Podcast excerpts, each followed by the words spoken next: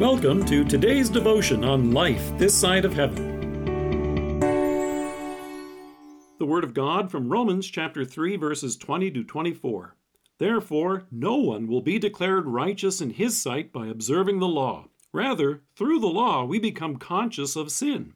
But now a righteousness from God, apart from the law, has been made known, to which the law and the prophets testify.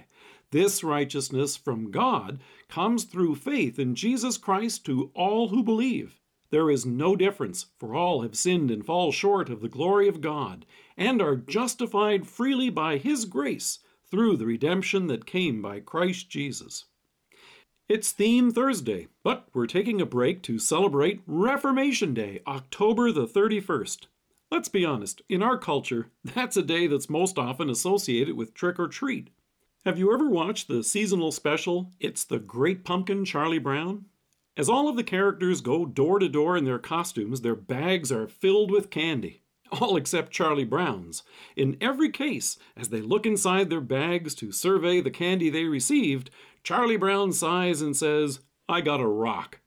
As Christians, it's tempting to fall for a very old trick and find ourselves with nothing but a bag of rocks. The biggest hoax or trick out there is that you and I can make ourselves right before God by clean living and doing enough good things to win His favor. The reality is that even after a lifetime, we could never do enough to make up for our sins. As Isaiah points out, all of our righteous acts are like filthy rags.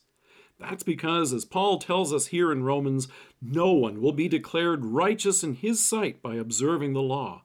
Rather, through the law, we become conscious of sin.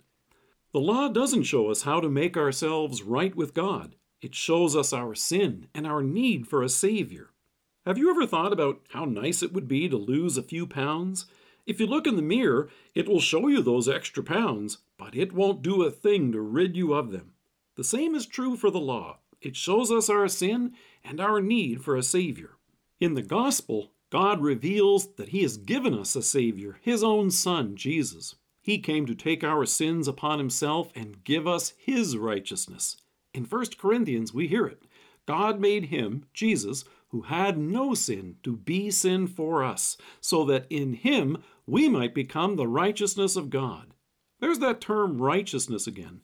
Having no righteousness of our own meant that you and I would stand before God one day with nothing but a bag of rocks, our sins. However, here's the good news. But now a righteousness from God, apart from the law, has been made known, to which the law and the prophets testify. This righteousness from God comes through faith in Jesus Christ to all who believe. Our righteousness comes from God. It's His gift to us through faith for all who believe, and your bag is overflowing with it. Jesus did what you and I could never do. He paid for our sin by his perfect life and by his innocent suffering and death on the cross. In Romans, Paul rejoices and announces he was delivered over to death for our sins and was raised to life for our justification. To be justified means that through faith in God's eyes, now it's just as if I'd never sinned. Take a look in your bag. No rocks, no sins to pour out on the last day. As Paul notes, there is no difference, for all have sinned and fall short of the glory of God, and are justified freely by his grace through the redemption that came by Christ Jesus. That's no trick, that's all treat. Let us pray. Heavenly Father, thank you for the gift of righteousness that you have given to me through faith in your Son, my Savior. Amen. Thank you for joining us. If you're listening to us by podcast or on Alexa, we invite you to browse the resources that are available on our site at lifethissideofheaven.org. God bless you and have a great day.